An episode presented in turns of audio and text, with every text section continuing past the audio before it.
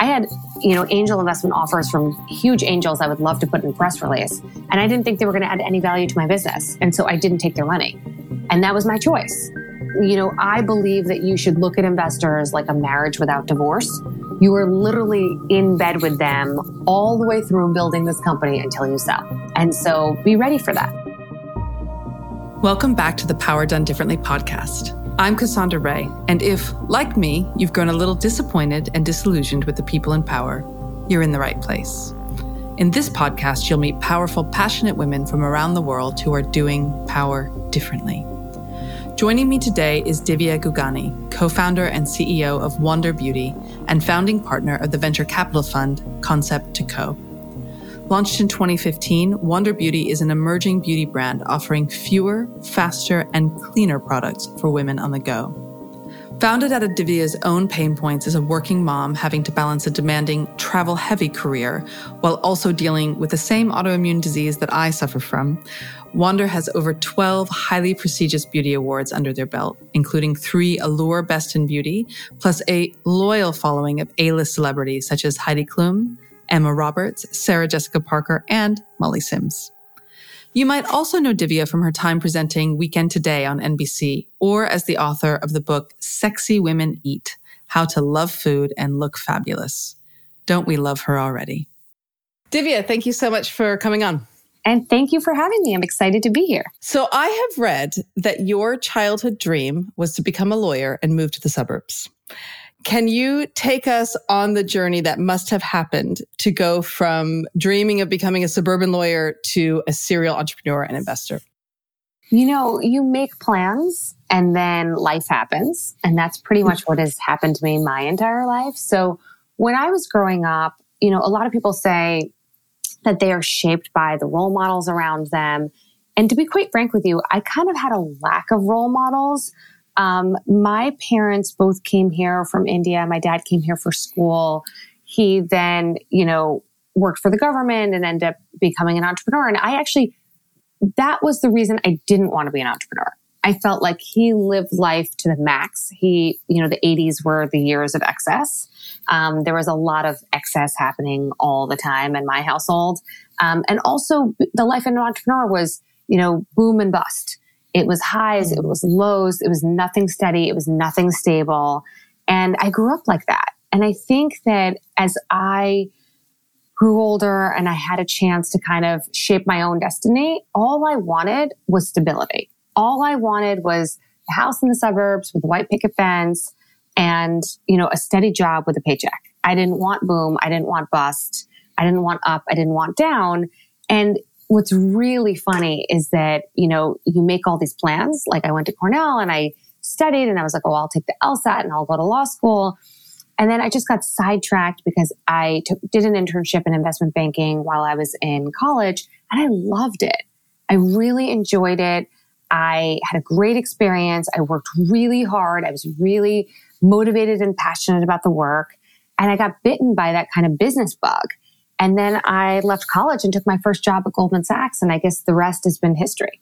And that phase of my life, I actually had role models. I had people that I could aspire to be like. I had people I wanted to learn how to negotiate like. I, I saw people with just so much presence and gravitas. And like I saw around me a lot of the bits and pieces of what I wanted to become and mm-hmm. what I would eventually become and as a leader, pieces of that. And I always had a passion for food. And I said, I'm not going to give up this passion. Like I work all day. I need some sort of creative outlet. Some people, you know, are into music and write and paint and, you know, I cook and that's my, that's my thing. That's amazing. And when did you write the book, Sexy Women Eat? Oh, that's a good question. Um, I, pr- I think I wrote the book in 2008 when I was running a company called Behind the Burners. I ran a culinary media business. We had a contract with NBC. I used to be on TV in a short, short, short form food show um, called The Weekend Today, and it aired on 14 different local networks across the country. So like New York, Boston, Dallas, Texas, like all that, you know, those kind of regional markets. And um, I loved it. I loved running behind the burner. I actually career highlight of mine was that I was on an international American Express campaign. So they filmed me mm. with this incredible director who, by the way, directed like Spike Lee's movies. And he filmed my TV commercial for American Express. And during the Super Bowl, this commercial aired. And, you know, all these big sporting events and all these big moments, like I was in an American Express commercial, which was just crazy and surreal. So it was a big learning lesson. I created a media business and I didn't realize that creating a media business is exactly the opposite of what I wanted. I wanted scalable, um, month over month growing revenue. And when you have a media business, you have advertisers and sponsors that write you big checks. And then you wait for the phone to ring for weeks upon weeks. And sometimes it rings and sometimes it doesn't. And so mm. revenue was choppy. We were profitable. We were, um, you know, small, but mighty and we had a small team, but it just wasn't scaling. And I think I learned a very difficult lesson is like your revenue model needs to scale. And no matter how passionate you are about the business, the revenue model needs to scale. And so I pivoted. I took the angel money that I had raised for behind the burner and I launched a company called Send the Trend in 2010. I raised venture funding for it in March 2011 and then I sold it in 2012 to, um, to QVC. So it was just a rocket ship success. And had I not pivoted from behind the burner, I would have never had that experience. Mm. I want to kind of stay here for just a minute because I feel like a lot of people who have started a business, particularly about something that they're passionate about, you know, it's not so hard to walk away from something that you did just to make money or something, right? But but you obviously had a deep love for food, and it was your creative outlet, and then you started a business around it.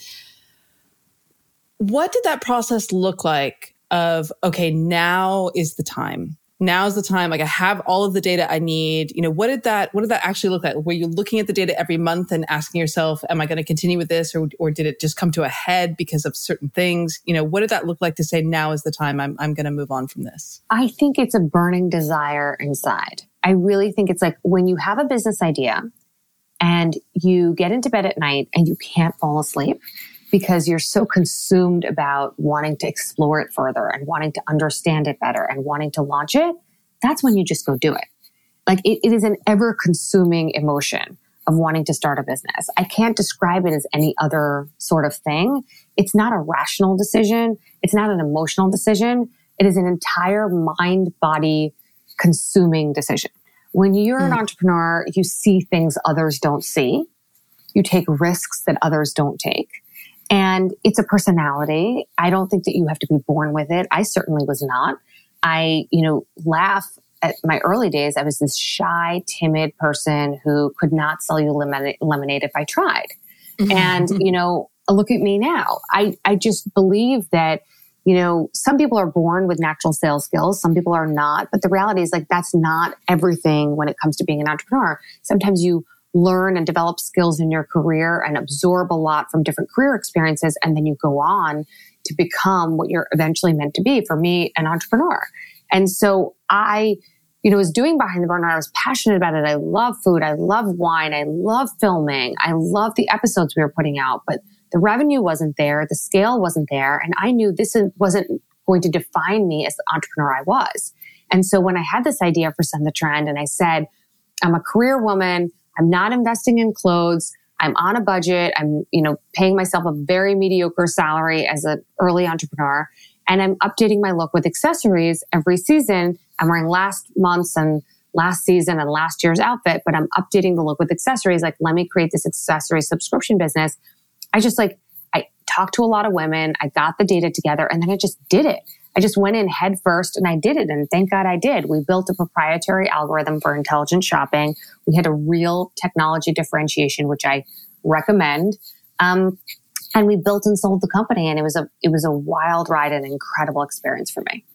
Mm. So do you think it was in, in large part to having that idea that you just had an instinct that would really work and serve a gap in the market within the trend that that was the impetus for you to look at behind the burner and say this might not be going where i need it to go 100% and you know listen the writing's on the wall you know when you get a hundred thousand dollar you know contract from a liquor brand and then you're waiting for them to renew and like they're crickets it's like how am i going to keep the lights on pay the rent and pay my team It's just like, mm-hmm. you know, mm-hmm. you get in these very difficult situations where when you're an entrepreneur, because you're responsible, right? You're responsible for the livelihood of people around you. They are paying their rent and their utilities and subsisting and eating food based on income that you are providing to them as the CEO and as the founder. And so you have a lot of responsibility on your shoulders and you have to make sure that you can deliver um, on that responsibility. So I think that you know when things are working out and you know when things are not. Did you take the same team with you? Um, I did. I, I really just had an honest conversation with people and said, hey, listen, we're going to pivot. This is the pivot. Um, you are totally feel free to be like, this is not for me. I don't want to do this and, you know, not want to do it. Um, or you can say, hey, listen, I totally want to do this. And this is an exciting new challenge for me. And I was like, you know, some people came along with me. Some people had a real passion for food and said, I don't want to have anything to do with the fashion accessories and no judgment. That was a great decision. I'd rather make that decision at that point than to have people begrudgingly come along for a sense of loyalty and then leave. Um, mm-hmm. So I felt like I left the door open and I said, it's open for you to walk with me and join me. It's also open for you to go explore something else. And I think mm-hmm. having that honest conversation was the best thing I did. Mm. When did you start to invest your own money in other companies? 2000 was the first year I wrote an angel check. So it's been 21 years of investing my own money. Um, so well before you actually founded your was that or was yes, that before, well before you founded your I was an investor. Yeah. So my career was investment banking, Goldman Sachs. I worked in private equity, so I invested in late stage businesses that were more mature. I was on the board of different companies, um, and then I went to early stage investing, which I love and am more passionate about than late stage investing. And then I started investing my own money in 2000. So I wrote my first angel check in 2000. I have subsequently written over 70. Um, so I've had a lot of experience angel investing and I have my own investment fund called Concept Co where I invest in mostly consumer companies, um, pretty much pre-seed, seed and series A stage businesses. Wow. Do you feel like having been an angel, I mean, you know, maybe this is not fair because obviously you had also this this perspective uh, already working in private equity, but but having invested your own money in other companies, do you think that gave you kind of almost an edge, uh, you know, learning from other companies that had started Absolutely. from the ground up that you'd invested in? Yeah. Absolutely. I knew that a lot of venture capital and investing is pattern recognition. It's about mm-hmm. understanding patterns of what's going to be successful and what's not, what entrepreneurs are going to be successful and not. 90% of the bet in the early stages of investing is a bet on the entrepreneur it's a bet on the founder. It's a bet on the founding team. It's like, are they uniquely positioned to start this business, grow this business, solve a large market issue and problem? So like if there's a big market opportunity and there's a real problem there, can this team actually do it? You're betting on the team because that team is going to, you know, investors need to believe in that team and that's how they're going to get money. Uh, customers need to believe in that team and that's how they're going to get revenue. Um, and everything depends on the team. And if that team is really solid and smart, they will recruit other amazing talent. If the team itself is weak, how are they going to recruit and attract great talent to the organization? Mm-hmm. So mm-hmm. it's all a bet on the founding team in the early days. People think it's so much more. And the reality is it boils down to something very simple. The entire bet is on people. Later on, the bet becomes, it's like people idea opportunity in the early stages. And then mm-hmm. later on, it becomes people product distribution. Because mm-hmm. once you have a lot of revenue, you're really betting on the team um, that's there and how they're going to grow the team. And then the product, whatever the product or service is, it has some traction. So you're really betting on that in the later stages. And you're betting on the distribution of how they're going to grow their footprint. So as you assess the team uh, and whether or not you think the team is worth the bet how do you how do you do that what does that look like beyond their pitch or what do you look for in their pitch or you know do you get to know them outside of just that that pitch A hundred percent I can tell within a 30 minute conversation whether i want to work with entrepreneur or not it's very mm. easy for me now it's so funny i've been doing this for 21 years and i feel like it gets easier and easier it was mm. very hard for me in the early days because i was so impressionable I believed every word. Some people are just really good at selling. And I will tell you. Well, that's what I was thinking. I was thinking for the, you know, for the early investor, oh. you know, ah. the first, second time they do this. And I mean, you know, you can be schmoozed by somebody. I have been hoodwinked and duped by many an entrepreneur. Okay. I'm just going to say it out there. Let's just put it all out there because I learned the hard way, right? I, I yeah. bet on an entrepreneur who had the perfect sales pitch and was so polished and such a hustler and so hardworking and like just everything. And then it was just a house of cards. It was like, you know, the entrepreneur was too busy having yoga outings and focusing on, you know, spending tons of money as opposed to investing in building the right team and building the right business model that would mm-hmm. last. Mm-hmm. And, you know, so many entrepreneurs, if money is like a hole in your pocket, once you have it, you feel like you have to spend it. And so I've seen I know so, that feeling. I know yeah, that feeling very well. I've seen so many founders who are talented and smart and have tremendous potential just ruin their business and ruin their entrepreneurial experience by raising too much money and spending too much money too quickly. That I would say is the biggest problem. And I can mm. separate the spenders from the savers now in one conversation. I know who they are.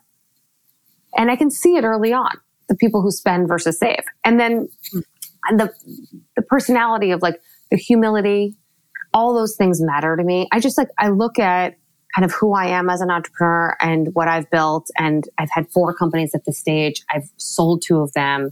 I've had a lot of highs. I've had a lot of lows. I've had hard experiences and I've worked tremendously hard to have what I have today. And I feel like there's a whole class of entrepreneurs that just, you know, believe they have, you know, an ABC formula to become rich very quickly and they believe that hard work is not part of the equation. And for me, hard work has always been part of the equation. So we're just not aligned on that. Um, they're mm-hmm. like, well, I'm going to raise money and I'm going to hire all these people from these different companies and they're going to build out this business and I'm going to be on vacation for six weeks a year. And I was like, that's wonderful. That's not being a CEO. Mm-hmm. Maybe it's mm-hmm. being a CEO for you. It's not for me. So, you know, I lead by example. I am incredibly hardworking. I feel very strongly that you should have tremendous passion for what you do and people come in all shapes and sizes and beings. Not, no one should be exactly like you in your organization. In fact, hiring diverse teams is actually a huge advantage. Hiring people who think differently, act differently, behave differently, bring different perspectives to the table and actually end up having the best result and outcome for the business. So I'm big on diverse teams. No one looks like me and acts like me and has my background or my educational pedigree or anything like that. Everyone is very different at my company. And I really like that. A lot of founders fall into this pattern of like attracts like. They raise money and they hire a whole team of people that look just like them. And that's when they mm-hmm. fail. Mm-hmm.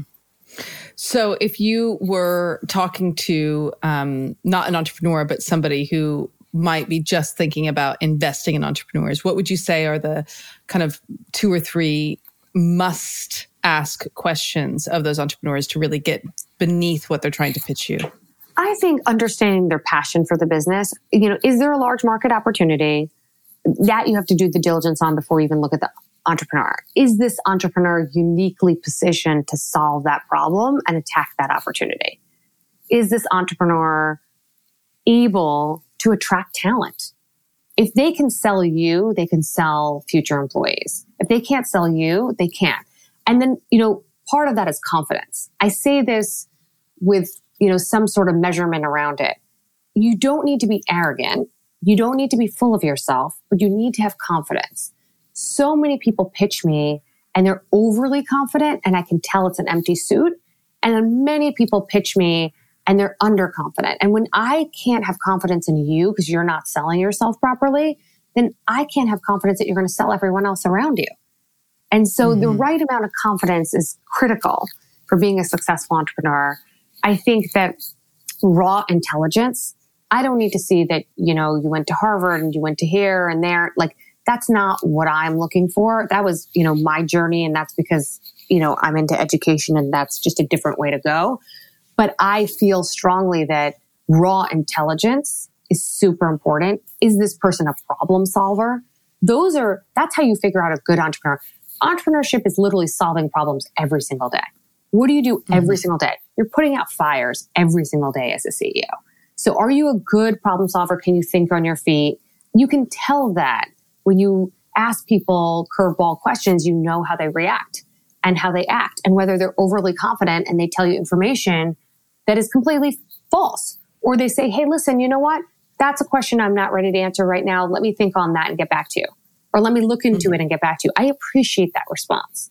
I appreciate the honesty and integrity that comes along with admitting that you don't know everything and that you're going to think about it and get back to me as opposed to faking your way through an answer. So I can tell very yeah. quickly whether I want to back someone or not. And then I would say the last piece, which is critical for having a successful relationship within a, the entrepreneur investor relationship is built on trust. And it's really also built on coachability. So many entrepreneurs I meet are super strong. They're very capable. They can do it well. They could do it better if they had the right investors around them and the right mentors and advisors. But the fact that they can't take coaching advice, you know, it just, it nips the whole situation in the bud. Mm. No, if we can, you know, kind of do a 180 and from the other perspective, how do you choose the money you're going to accept for your businesses? Um, very, very carefully is the answer to that. So, in my career, having launched and built four companies, most recently now I'm running uh, Wander Beauty, which focuses on clean beauty essentials for wherever you wander. And I love beauty. I, when I first started out, took angel money. I took angel money from angels I had worked with before, people I trust, people I know, people who had backed me in my prior ventures. Um, I knew that they were going to be relatively hands off. I, I, you know, I was very strategic about bringing in this angel money. I could have just taken money from anybody. At that point, I had sold two companies and I, you know, had a track record and could have reached out to the market and um, focused on uh, you know taking money that was easy for me and i did the exact opposite. I, I took money that really made sense for me which i think is a better path. So i took money from a former cfo because i always like having someone on the financial side to review my financials to give me perspective. I obviously am trained on the financial side. I worked in investment banking worked in private equity. I have an mba that doesn't matter. That, I, that means i don't know i don't know everything. And so mm-hmm. surround mm-hmm. yourself with people who know more than you and can open doors and help you see things in a different way. So I took angel money from a CFO. I took angel money from a serial entrepreneur. I took angel money strategically from people that I thought would add value to my business. I chose them very carefully. I turned a lot of people down in that angel round. I then took a Series A investment um, in April 2017. DGNL led that round for me the person who came on my board, I had known since my days at Goldman Sachs, my first job out of college. And that was a very, you know, measured decision. I had other offers from other investment funds. I cho- chose to work with someone I knew. I chose to work with someone I trusted implicitly with my life and that had really amazing perspective. I chose to work with someone who had worked at L'Oreal and had beauty ex- industry experience that I didn't have. So every decision I've made, I've made for a reason. I've brought investors into the company because I think they can make the pie bigger for me, make the opportunity larger, and ultimately help me make the company successful. It was never about taking the highest valuation. It was never about taking the best pedigreed name. I had, you know, angel investment offers from huge angels I would love to put in press release. And I didn't think they were going to add any value to my business. And so I didn't take their money. And that was my mm-hmm. choice. Mm-hmm. You know, yeah. I believe that you should look at investors like a marriage without divorce. You are literally in bed with them all the way through building this company until you sell. And mm-hmm. so be ready for that. Have you ever gotten it wrong? Oh, yeah. Oh, yeah. I have. and listen, live and learn. In my last yeah. company, I had some investors that, you know, asked me a hundred questions and asked me every little thing. And question my decision making and like question a lot of stuff. Listen, questioning makes me rethink things and be stronger and have to defend my position, which I think is a good thing to do as a CEO. You should have justification for the path that you choose. But I really feel like you also don't want to be sidetracked by managing investors. As a CEO, your job is to build a business. If you spend all your time managing investors, you're not building a business. So mm-hmm bring investors into the fold that are helpful and you have a network of people that you can ask questions to, but are not meddling in the day to day. Because then you yeah. will never be able to run the day to day effectively. Yeah, I want to come on to, to Wander um, for lots of reasons, partly because I can't believe this didn't exist when I was, um, you know, traveling 200,000 miles, uh, air miles a year. Um, but before I do, I just have one more question on the investing front. We will all be aware of the just astonishing difference uh, between men who are seeking, um, you know, VC funding and women who are seeking money. I think it's something like I don't know, less than 2% of. Mm-hmm. And um, women of color, it's actually 0.4%. Yeah, I mean, that's crazy. So, you know, anyway, you know, let's not spend time diagnosing the problem because I think that's that's well understood and, and discussed elsewhere. But I'm just wondering in for, you know, in your perspective and in your experience, for the things that are in the control of the women seeking money, what can they do to optimize their chances of success? they need to present just like men present. They need to walk in a room and have confidence. They can't second guess themselves because otherwise the investors are going to second guess them. So that's like number one. Number two is they need to present data and information that can convince anyone who's out of the industry to believe in and understand their concept and their idea. And how they present that information actually shows the investor how they think. And it actually serves a dual purpose. So, you know, I, you know, I think about buying a new TV or buying a new car. What do you do?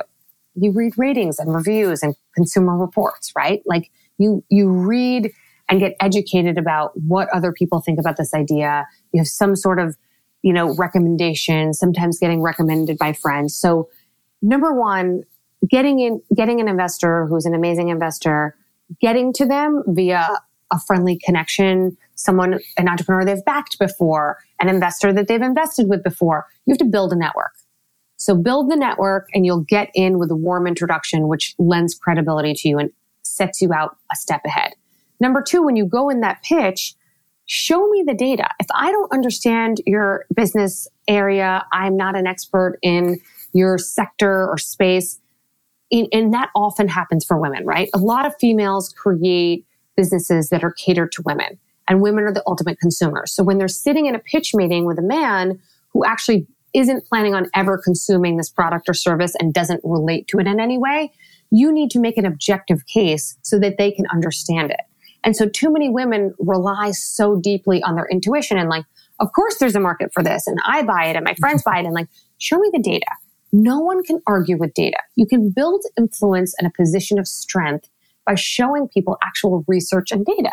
And anyone, male, female, transgender, unidentified gender, anyone can understand data and metrics. And so make the case less subjective and more objective. So come in the room with confidence, um, network to build warm introductions, and then really put real hard, cold facts and data in front of an investor and make the decision objective, not subjective.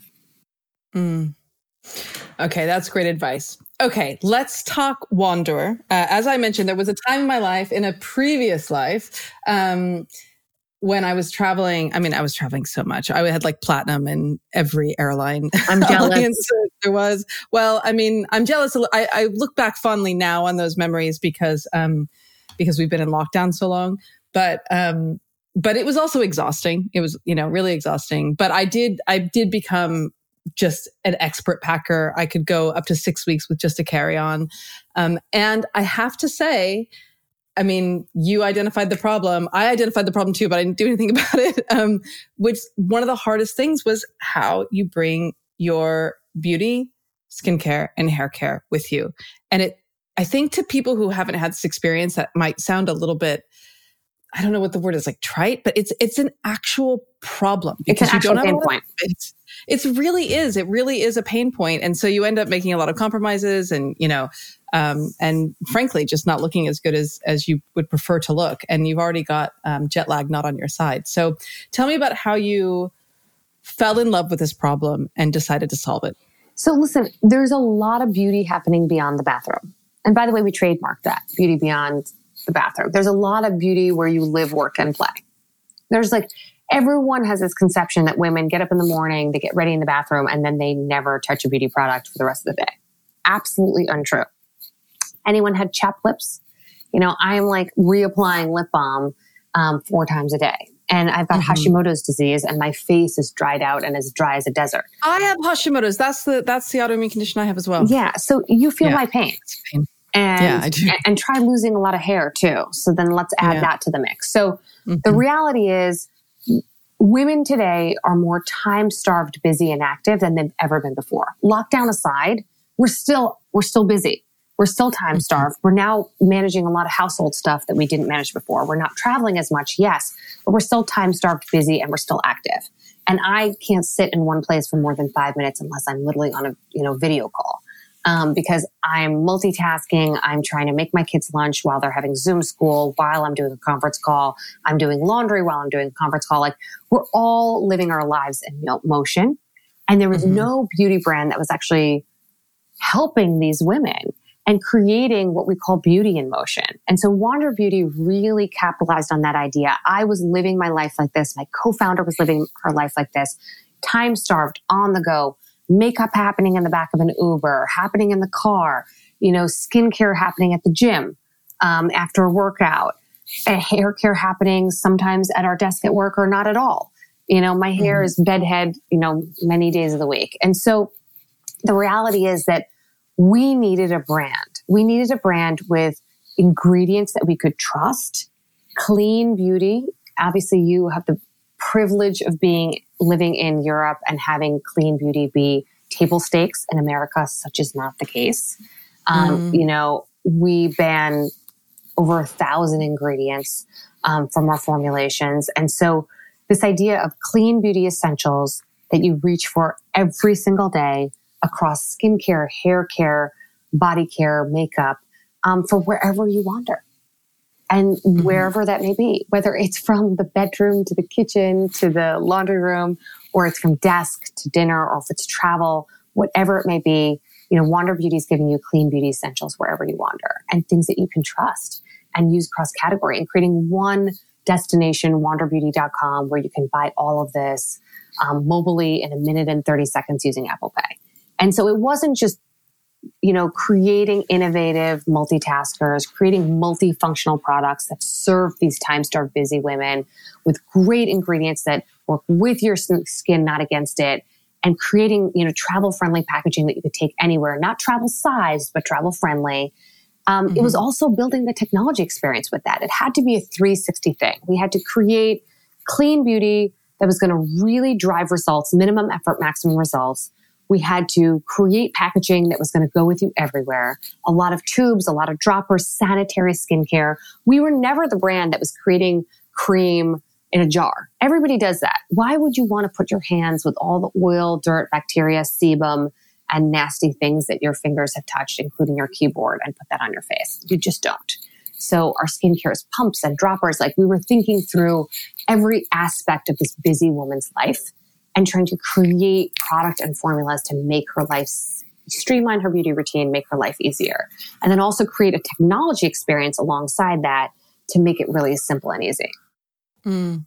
One of the things I really appreciated about when I was uh, researching Wander was the fact that you have products that do multiple different things and there is a lack of proliferation of, you know, you need to put this cream and then you need to put this primer and then you need to put a second primer and then you need to put your foundation. And that's something that i've seen. I'm 40 now and i remember when i was um, you know first a teenager and you know wearing makeup and i thought it was really fun. You know you like you had foundation and eyeshadow and mascara and eyeliner and lipstick and that was it. You know like that was it's it, was like, like, five products. listen, fewer better i really yes. really believe in fewer better i'm so strongly a believer in fewer better in my wardrobe, in my kitchen, in my cleaning mm. products, in my beauty products. Like invest in a few things and fewer better. Like everything we create at Wander Beauty is multifunctional. So you're saving mm. time, you're saving space, and you're saving money because you're not buying four things. We make an on the glow blush and illuminator. Okay. This is a hero product. One first thing we launched with. It's a lip and cheek formulation on one side. You can use it on lips. You can use it on cheeks. You can use it on um, the other side, the highlighter, illuminator, as cream eyeshadow, as, as highlighter on your high points of your face, on your legs, on your bodies, on your shoulders. There's just so much flexibility and ability to really like multitask with your beauty. So you don't need to buy a lipstick, a blush, a cream eyeshadow, a highlighter. Four products in your beauty bag I've just eliminated by giving you one thing. And so mm-hmm. streamlining mm-hmm. your beauty routine and offering women their time, more time back in your life because you're streamlining your beauty routine, that's your most precious commodity. Who doesn't want that? Yeah. Have you read, it's an old book now, but have you read by any chance The Beauty Myth by Naomi Wolf? I haven't, but I should. Um, yeah. I mean, it was one of those books I read in college and it was just, I mean, you, you know how you, there's like five books in your life that have like absolutely changed your life. That's, that was one of mine. And I don't remember all the detail now because it was so long ago, but the, one of the concepts that really stuck with me was beauty as the third shift of work. And everything of keeping up with your parents, a third shift of work that, you know, now women, you know, well, again, it's an old book, but you have your professional work and then you have all the work you have to do in the home still. That's still not totally shared. And then you also have maintaining your beauty and everything that means. And so anything I think, like you said, that can give women back their time while also um, paying respect to the fact that, you know, women do want to keep you know look a certain way and, that that can also be empowering. I think it's you know i mean it's a feminist issue really. Um and so i think i think it's quite transformational. It's a no-brainer it's like yeah. you know it's a total no-brainer it's like why wouldn't i want to have more time like i'm time starved every single day i'm always mm. looking for more hours in the day. I'm making breakfast at 11 p.m. at night so that my husband, when I'm working and I'm on a podcast with you and my kids have their breakfast break from school, I make literally, I make a French toast uh, and like a casserole dish. And I'm like, all you have to do is put this in the oven. This is idiot proof. You can handle this. As a, and he's busy working. He doesn't have time to sit and make eggs and French toast. I make everything at night. He sticks it in the oven. How do you be efficient in your life? We're all looking for hacks. Yeah. So why not, you know, take some time from your beauty routine? So listen, all of these products that have that that didn't even exist 20 years ago and now are all of a sudden you know absolutely essential we couldn't possibly live without two primers and i mean eyelid primer I, anyway uh, you know all the things that we're we supposedly need that's how larger beauty companies in particular have maintained growth.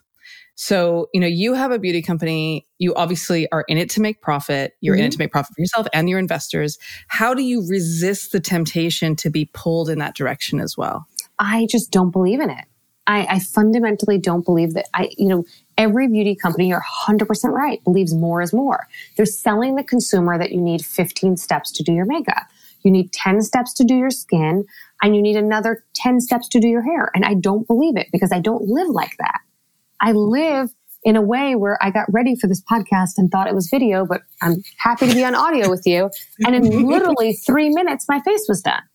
And you know, it should not take me more than three minutes. I took a yeah. little bit of Glow Ahead illuminating oil to give that radiant dewy finish, put a little touch of our foundation in there because I didn't want a lot of coverage, mixed it together, put it on a brush on my face, put a little lip and cheek on, a mascara, and I was done. And you know, it's, mm. it can be very simple and easy. And every single step and every formulation that you have, touch your lips, touch your lashes, touch your hair, touch your face can be enriched with global skin loving ingredients, which are going to improve and help the, con- the condition of your lashes, your lips, your skin, your hair. Why not work with them and, and create treatment options? Every single thing we create has treatment elements. So historically, makeup is known to ruin your skin. Why can't it mm actually make your skin better? And so mm-hmm. really thinking through that problem is something that we have taken a unique positioning around. And, and I believe that if you make less things and create less choice, it makes it very easy for people to make decisions as evidenced by our very high e-commerce conversion rates on our site. So, you know, we've taken a very contrarian, different approach and I stand by it because that's how I live my life. Mm. So what's your what's your plan uh, with Wander Beauty? Are you hoping to sell it? Are you hoping to to run it forever? My plan is to grow and build this business. I I really I love it. I'm wildly passionate about it. I'm enjoying every day of it. It is not without its challenges. Um, I recently brought a president into our company, which I think has been game changing for me. It allows me to spend more time thinking about the vision, um, and crafting destiny and investing in the product development area, which is something I'm wildly passionate about. Um, and then, you know, to take a little bit of time away from the kind of day to day management, which I feel like I really needed. And I'm just mm-hmm. excited about where we are. And now all I'm focused on is putting my head down and growing and building. Our skincare business is growing dramatically. Our skin formulations are really special. We formulate them um, with chemists in Korea, and we really have an authentic point of view on uh, on why they're uh, amazing for you and also incredible multitaskers. So my, I have my marching orders. I'm going to grow this business. I'm going to build our skin business. I'm going to build our international footprint. We're starting to really grow a lot overseas um, and really capitalize on that. So I know what I have to do and I'm just going to keep doing it. Amazing. So I'd like to switch gears now. I don't know if um, if you have will have heard of our Tilly round. Um, but this is where it's sort of our, our quick fire round, but actually sure. it's like quick ish fire, we say. Okay, great. fast or slow. Let's do it. So, what's one lesson you've learned the hard way? Hire slowly, fire quickly. I learned it very hard. Mm-hmm. I believe that you should hire very slowly, look for the right candidate. Don't just fill when when the you know, the bus is moving forward, the wheels are falling off. It's very easy to pick the first person that's available to you and hire them and fill in the gap and keep mm-hmm. the bus running. And that's the wrong answer. Hire very slowly. Make sure you're looking at a wide diversity of candidates. Make sure you're looking out at people outside of your industry who can bring perspective that you don't see typically. Um, and when someone is not working out in your organization, cut, cut the cord. Period. The end. I've been guilty of this where I've figured that things will work it themselves out, they don't work themselves out.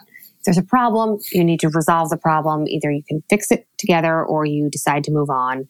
And also, one bad apple really does ruin the bunch. So hire slowly, mm. fire quickly. What's something women don't talk enough about? Money. We are all too shy to talk about money. Why? My husband goes on guys' dinners and he sh- trades investment ideas with all of his friends. They're mm-hmm. multiplying and creating more and more wealth um, the the um, wealth gap between men and women, the divide is getting bigger. Why?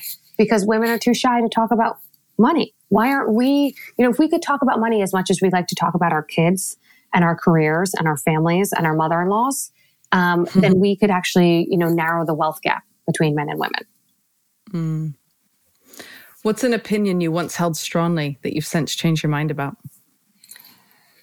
That working hard is everything. I mean, I grew up in this culture of investment banking where you just worked really hard, you pushed yourself, you were exhausted, you wore no sleep as a badge of honor. And, mm-hmm. you know, I think Gen Z and millennials have it right. Work doesn't define your whole life. You need to take time out to take care of yourself.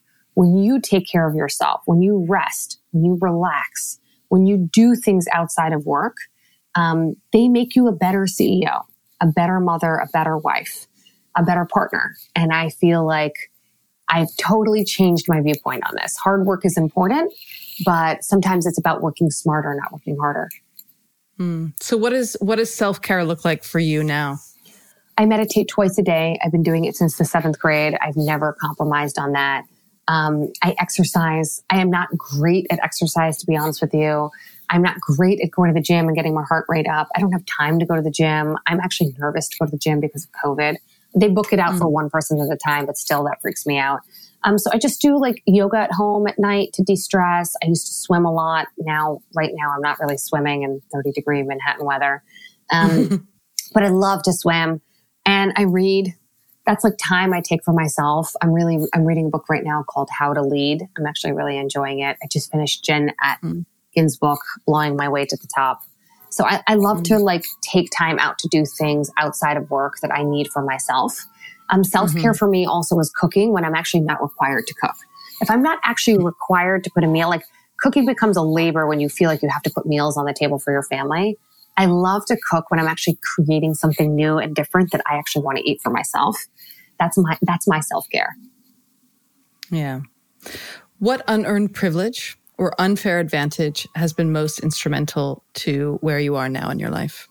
You know, I didn't, you know, my parents didn't grow up in this country and I don't, you know, and I'm not white. So I, I don't have any sort of, you know, racial privilege. Um, I, you know, my parents didn't go to Ivy League schools. They didn't work in finance.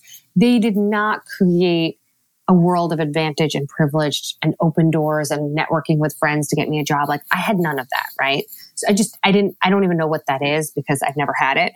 Uh, one thing I mm-hmm. will say that was a privilege for me, which I really am very, very grateful for. When I look around at um, so many people graduating college today and making decisions about their education, people are getting priced out of an education. People are not going mm-hmm. to college because they don't want to walk out of college with a bunch of debt.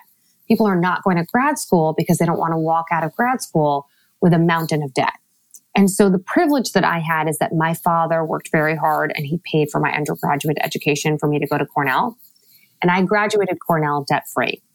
And to me, that was an incredible advantage because I was allowed to make career decisions around what career was right for me, not career decisions because I was saddled by a ton, ton of debt and I had to make the most amount of money to pay off as much debt as quickly as possible.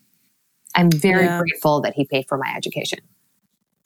I think a lot of people can resonate with that. I mean, debt is slavery. And one mm-hmm. of, you know, having this, uh, you know, I grew up in the States and uh, lived uh, in New York for many years of my adult life, but have spent most of my adult life in um, in Europe and mostly in the UK, but also in France and Belgium. And obviously, I didn't have the experience of of doing my undergrad or my postgrad, um, you know, my business school here, but all of my all of my cohort did right uh, like all of my friends here and they they did in the uk you know higher education is not free but it's like you know they graduated with like i don't know 8,000 pounds of debt, you know, just something like, you know, it's like come to America and ex- experience our yeah. amazing educational system that is completely failing people every single day. I mean, it's just, yeah, you know, and this is why, listen, this to me, I'm so passionate about it and I feel so that it is so wrong. One of the first things I did after I graduated business school, um, is that I created a scholarship at Harvard because I said that, you know, I was able to work hard. I paid for my own graduate education. I worked, I, you know, I saved every dollar I had. I owned four pairs of shoes. Like, I'm not saying anyone should make these decisions. I'm saying I made these decisions because I wanted to get my master's and I did mm-hmm. not want to ask my parents for money. I also did not want to take debt. And so mm-hmm. I was a savvy investor. I invested the money that I had. I was very careful about my expenses and I paid for my graduate school education. And when I graduated, I created a scholarship years later when I had the ability, financial ability to do so, so that people who um, wanted to come and got acceptance to Harvard Business School could actually go there without having to worry about paying their tuition for a year. And, you know, I get yeah. these incredible letters from people every year saying that, you know, thank you so much. I would not have actually chosen to come here and had this education if I didn't have your scholarship to help make this a reality for me. And so I feel that's a, that's how you pay it forward. Hmm. Yeah, that's really powerful. I mean, the other thing that I, I think that people who haven't lived outside of the States have a hard time comprehending is how much freedom not worrying about losing your health insurance gives you. Mm-hmm. Um, and and of course we have our problems. You know, there's problems in Europe, and you know all different, and there's no there's no perfect system. But I have, you know, I have personally made choices to to leave a role, to innovate, to start something new that I don't not sure I would have, you know, the calculus would have been so different because the risk, you know, the risk calculation is so much higher. Well, if I do that and I lose my health insurance, I've got to pay like thousand dollars a month of my own insurance. You know, it's 100%. it's it's a different calculation. You're yeah. absolutely correct. And decisions should be made based on your aptitude, your desire, your passion for an industry, for a job, for a career, for a role. I just feel like financial decisions, like people who take jobs because of the best salary, it's never the right answer. You know, it's mm. like people who take a, a term sheet from an investor who gives them the highest valuation. To me, it's always about the people, the experience. What am I going to learn from this? How am I going to grow? I have to weigh in those factors instead of money. Yeah. What are you still insecure about? Oh God, my my crooked bottom teeth. They drive me crazy. I, you know, like I really, I feel like every time I'm on camera or anytime I'm on my Instagram, like I just see those crooked bottom teeth and I say, it's time for Invisalign. So really, it's time for Invisalign. I'm getting Invisalign. I was going to say, I mean, I've never noticed them, but if they bother you, like that's a yeah. fixable. I'm just doing it. Thing. I'm just doing it. I decided I'm doing it. First, I was like, this is vain. I'm in my 40s. Do I need Invisalign? And I was like, you know what? I need Invisalign. I'm just doing it. Yeah. Do things that make you feel of, good. Everybody's a little bit vain. Yeah, yeah, no judgment. Do things that make no you feel more confident. Absolutely. When do you feel you're most powerful? This is an interesting question because I don't desire power. Maybe mm. I'm just a different person. I don't have a desire to feel powerful. I don't want to feel powerful. I am a collaborator. I am a team player. I learned that very early in my career. It was actually drilled in my head my first job out of college. At Goldman Sachs, they said there's no I in Goldman Sachs. And that stuck with me for the rest of my life. I mm. realized that we were as strong as the weakest link of our team and that I like to collaborate and work with people and learn and grow with them alongside them. I don't want to have power over people. I don't want to have command over people. So mm. that's just who I am. And I own that. At Wander Beauty, there's no I in Wander Beauty. How old are you now, Divya? I'm 44. 44. If you could go back and tell your 24 year old self anything, what would it be? Oh God, don't take yourself so seriously. I just, you know, I was so serious. You know, I was that person who was like, I have to get A's. I have to get A's. I have to be like top of my class. I have to work so hard. I went to Goldman. I was like, I have to be top four. Like, I was so obsessive over performance. I wish I just enjoyed my life a little more, to be honest with you. I was just trying to achieve. I was in this big achiever mode.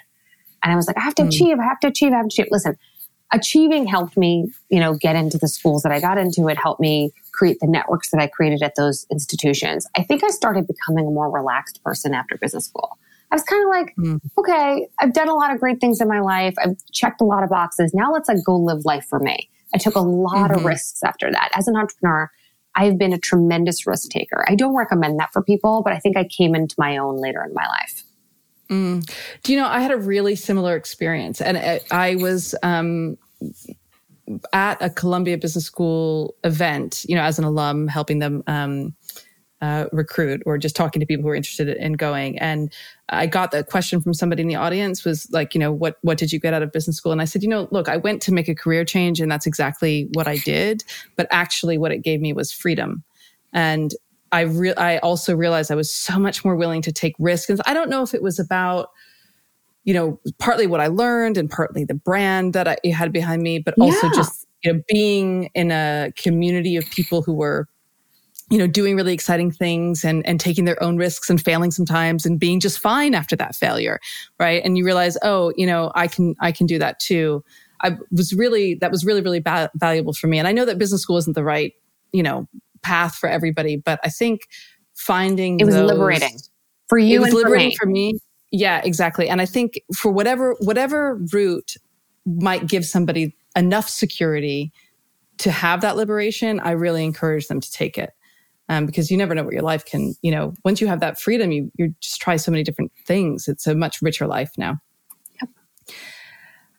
So if we were um, having this conversation 20 years from now, and I asked you the same question. What would you say if you could tell your 44 year old self anything? What do you think your 64 year old self would say?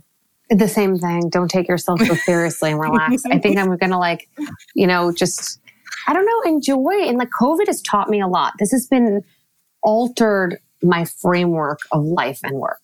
It really has. I've realized that I can be highly efficient and work at home and connect and meet people digitally and not have to physically be running around like a crazy person and traveling all those hours I spent on airplanes and all those hours I spent traveling away from my family and not engaged with them in a meaningful way. Listen, I've had more family time than this COVID time than I've had in my entire life. It, it's mm. a blessing in many ways. Um, I'm ready to get back to work. I'm just going to throw that out there. Um, but you know, I and I love my family, and I think this has been fantastic. So I feel very strongly that I um, that I've changed my priorities, and I think that I ever it's an ever changing shift around work and life and how to make that all work. I spent the early years of my career work, work, work, work, work, work, and I didn't enjoy my life, and I was so busy achieving, and then I realized later on as a CEO, especially with Wander, that like You don't need to work all the time. You don't need to work seven days a week. You don't need to be on email at all hours. And I, and I never was like that with my team. It was my own, own personal choice. I actually don't send emails. I send emails and I schedule them during business hours. So I don't harass people That's at night and on weekends when I'm working personally, which is what I need to do for myself. So, um, God, I should so that. That I, is such a good tip. Yeah, I feel like it's really, yeah. it's, it's life changing. You can choose a path for yourself, but that should not be the path you choose for others. You need to respect their boundaries and also their time off work. And they will be better at work when they have time to decompress. And so uh, decompressing for me sometimes is catching up on stuff. So I, um, I really, I feel like as I get older and more mature, I realize that there's, there's a whole life out there besides just your career and investing. And like, imagine this. I'm a CEO of a business full time that's global. I have a, an investment fund. I'm doing deals all the time. I'm, you know, investing in other entrepreneurs. I'm working with them consistently, advising, helping, helping them grow, build, and and sell all of those different pieces. Um, and now I really want to go back and learn. I, I want to go back to the early years of my life, like where I was learning so much, and I went to culinary school, like I, I have like another degree I want to potentially get. Like I'm, crazy. I don't know why I need to go back to school, but I, I want to. I want to teach more. There's a lot of stuff that I want to do. And so that next phase of my life is going to look like that. Mm. Okay, last question. What are you really fucking good at? Oh God, I'm really good at building influence and seeing all sides of an argument. Early in my career, I was horrible at it. I was exactly what I explained to you. I was achieving, I was growing, I was checking the boxes, and I wanted to win. I was in this very, you know, boxed in framework where it was like you had to be on the top and you had to win. And right now I'm the exact opposite. I'm a good consensus builder. That's really what I'm good at. I'm good at rallying people around seeing many different sides of an argument, understanding different perspectives. And ultimately, I've realized I don't want to win. I just, I've learned that what I want is to understand others and to seek to be understood. Hmm. Thank you so much for your time. This I think that's amazing. I loved it. oh, I really, it was really a lot of fun. Thank you so much. Um, if people want to learn more about you, about Wander Beauty, about Concept to Co, where should they go? So wanderbeauty.com for all your clean beauty essentials. I'm um, Wander Beauties on Instagram at Wander W A N D E R underscore beauty. So follow along, please, in our journey. Um, and if you want to talk to me directly, follow or you know DM me for any questions. I'm at D Gugnani G U G N A N I. Um, and I do answer all my DMs and I do connect with uh, people all the time over any issues, life, home, work, investing. Um, and my investment site is concepttoco.com. Amazing. We'll also put your um, your social handles and contacts in our show notes for anybody who wants to learn more.